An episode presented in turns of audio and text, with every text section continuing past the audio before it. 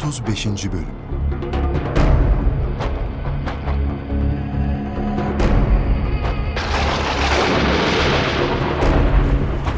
Vezir Abdülmelik huzura alınır. Son derece edeplidir. Konta yakın bir yerde elinde bir kağıt vardır. Kağıdı okuduktan sonra katlar ve konuşmasına devam eder.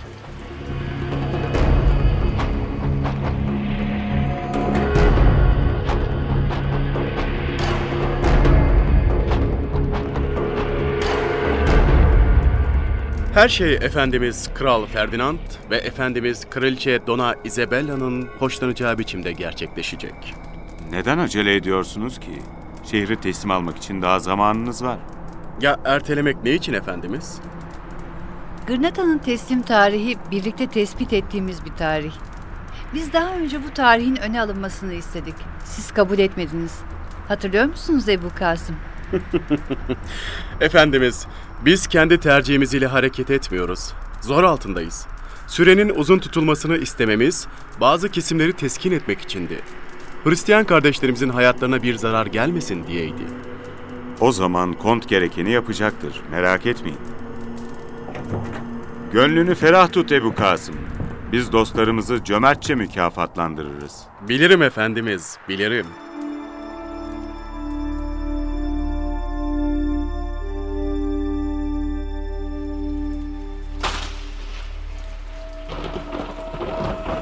Vezirle iş bitmiş ama kralla kraliçe sabaha kadar konuyu tartışmıştı. Kraliçe Kardinal di Mendoza'nın da tartışmalara katılmasını istedi. Gece yarısı kardinalı uykusundan uyandırdılar. Di Mendoza çok fanatik bir rahipti. Aşırı Müslüman düşmanıydı. Mevcut papayı fasık ve zındık olarak görüyordu. Çok geçmeden Kont di Safra yine huzura getirilmişti.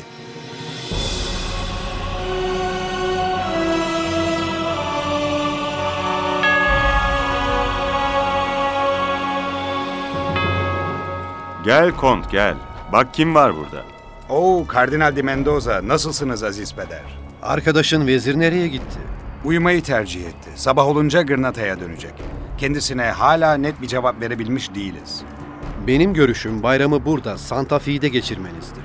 Çünkü bayram insanların huzur ve güven içinde geçirmeleri gereken bir gündür. Ama burada özel şartlar söz konusu Aziz Kardinal. Ortada özel şartlar olduğunun farkındayım Sayın Kralım. Ben görüşümü arz ediyorum. Karar verecek olan siz ve eşiniz Kraliçe Hazretleridir. Ruhül Kudüs size doğruyu gösterecektir. Yani anlaşmaya sadık kalmamız gerektiğini söylüyorsunuz Aziz Kardinal. Şehri normal süresinde mi teslim alalım?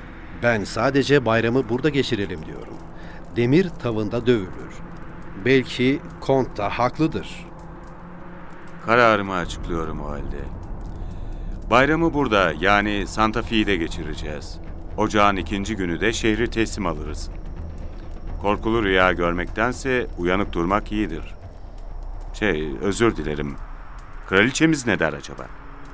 Seninle aynı görüşteyim Ferdinand. Peki benim yeni yıl hediyemden ne haber? Hediyeni yeni yıl geldiğinde göreceksin. Gırnata'yı sana yeni yıl hediyesi olarak versem istemez misin? Gırnata Mesih İsa'nın bana, sana ve bütün Hristiyanlara hediyesidir Ferdinand. Bana veziri çağırın.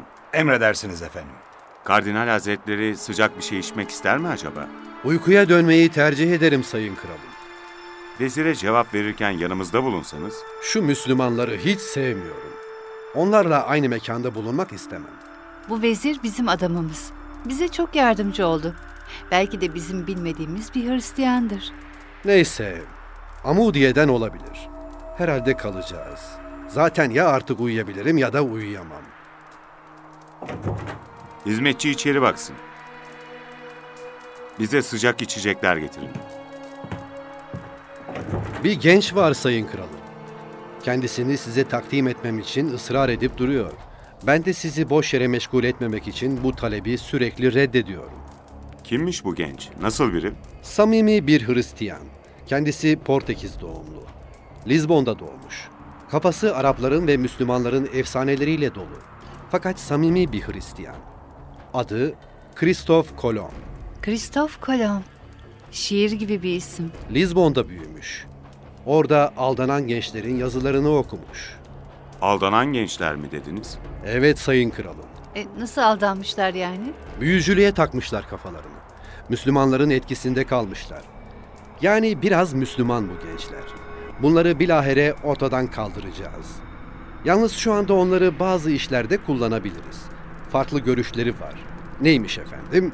Dünya yuvarlakmış. Nasıl yuvarlakmış? Küre şeklindeymiş yani. Sonra dünya kendi etrafında döndüğü için gece ve gündüz oluyormuş. Gerçi bu sözler Mesih'e ve imana uymayan boş sözler ama İsa Mesih'le bunun ne alakası var? bu uzun bir hikaye. Konunun dağılmasını istemiyorum. Siz nasıl uygun görürseniz peder. Bu gençler gemileriyle denize açıldılar. Kendilerinden bir daha haber gelmedi. Denizin karanlıklarında kaybolup gittiler. Sürekli batıya giderlerse Hindistan'a ulaşabilirlermiş. Öyle zannediyorlar. İlginç bir görüş. Ne dersiniz? Olabilir mi acaba? Ne mümkün efendim. Ama bunun yanlış olduğunu ispat etmemiz lazım. Nasıl ispat edeceğiz peki? Kristof, Lizbon'da bu kişilerin komşusuydu. Kitapları Kristof'a kaldı. Kristof o kitapları inceledi ve bir hata keşfetti. Bu Kristof Kolomb da mı yeryüzünün küre şeklinde olduğunu düşünüyor? Zannetmiyorum. Dedim ya Kristof samimi bir Hristiyan. Fakat o da sürekli batıya gidilirse Hindistan'a ulaşılacağını düşünüyor. Allah Allah. Tuhaf doğrusu. Demek istediğim şu. Bu genç benim akrabam olur. Kendisi sizin tarafınızdan finanse edilerek bir deniz seferi düzenlemek istiyor. Kendince Hindistan'a ulaşacağını hesap ediyor. Doğrusunu söyleyeyim, bu işe benim aklım ermiyor. Ama böyle bir gezi çok külfetli olmaz mı? Bence de. Ben pek zannetmiyorum. Peki böyle bir gezinti bana ve size ne gibi bir yarar sağlayabilir? Kiliseye ve devlete ne kazandırabilir? Hindistan'a ulaşma Müslümanların uydurduğu bir hikaye. Onu geçelim. Fakat bu genç gemilerle giderken mutlaka bir yere ulaşacak. Daha önce gidenler bir daha dönmediler. Mesela bu kara parçasına da kralımız ve kraliçemiz hakim olsa, oranın altını, madeni bizim olsa fena mı olur? Hiç de fena bir fikir değil. Peki size ne faydası olacak? Biz birlikte yürüyoruz aziz kralım. Kilise ile devlet birlikte hareket ediyor. Size en fazla yardımı biz yapmıyor muyuz? Aslında cüretkar ve önemli bir proje. Ben sadece teklif ettim. Siz bilirsiniz. Şu an bunu yapamayız. Ama bu Christoph Kolomb denen gençle tanışmak isterim. Granata'nın teslim törenlerinde yanımıza getirin. Bir görüşelim bakalım. Çok teşekkür ederim efendim. Bu gece çok uzun bir gece oldu. Vezir neden gelmedi acaba? Yoksa... Kont di Safra, nerede kaldınız? Geldik efendim. Veziri getirdiniz mi? Getirdim sayın kraliçem. Alın içeri. Hizmetçilerden biri ateşi biraz sıkıştırsın.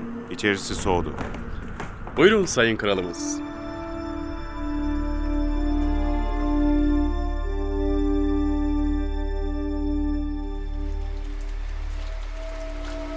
Kral aldıkları kararı vezire tebliğ eder.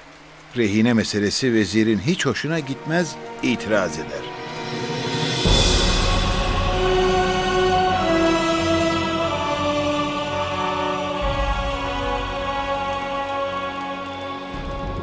Fakat efendimiz bu rehine meselesi anlaşmamızda yoktu. Abdülmelik, sana kralın oğlunun bizde misafir kalacağını söyledik. Anlatamadık galiba. Rehine değil. Anlaşmada belirtilen 500 kişiyle birlikte gelecek, bizim yanımızda kalacak. Ne diyeyim efendim, emriniz olur. Aferin. Biliyorsun ki Ebu Abdullah da amcasıyla çekişmeli olduğu günlerde bizim konuğumuzdu. Bizden hayır ve iyilikten başka bir şey görmedi. Bilirim efendim, bilirim. Hiç bilmez miyim?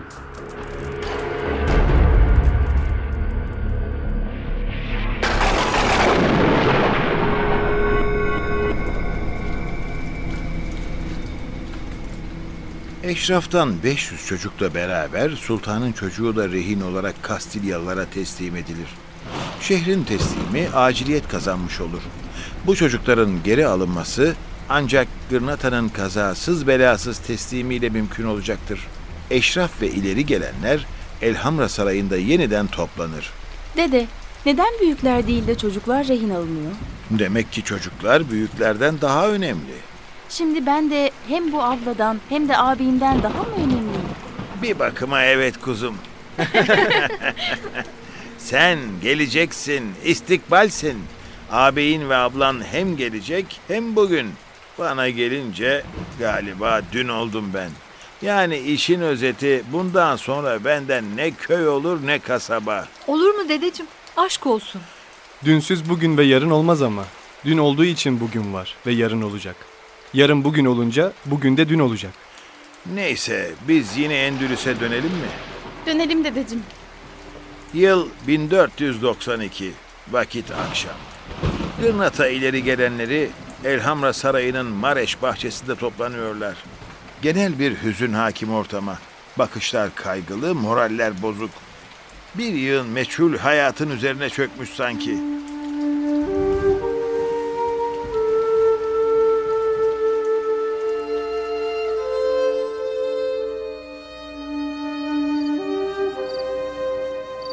Toplantı ne zaman? Yatsı namazından sonra. Yatsı namazı sarayda mı kılınacak? Şart değil. Gidip camide kılalım.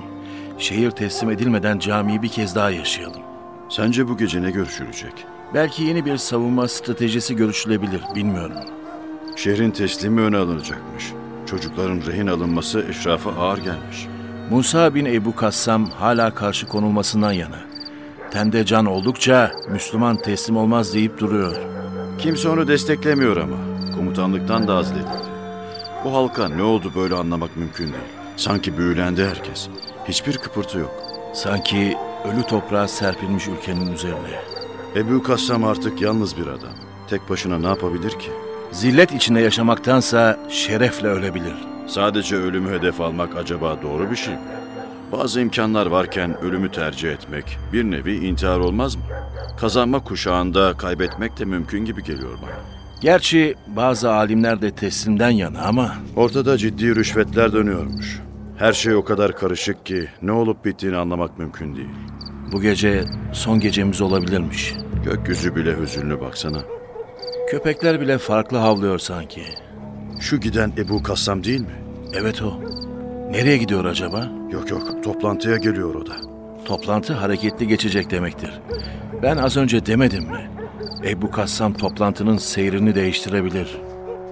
Büyük camiye gidelim. Diğer eşraf da ancak namazdan sonra gelir. Ebu Kassam da camiye gidiyor galiba. Gecikmeyelim.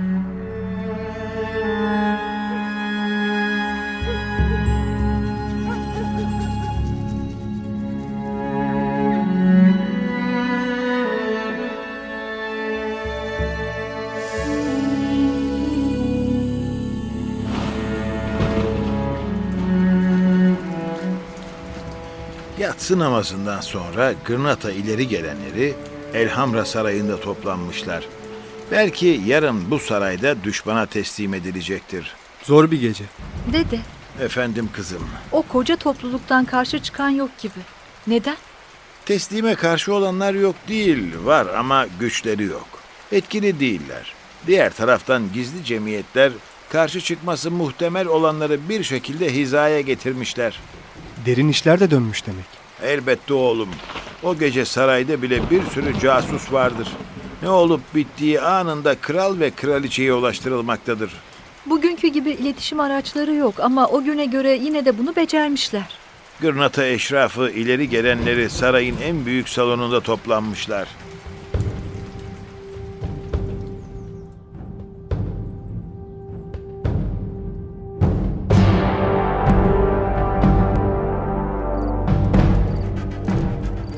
Ebu Kassam görünmüyor.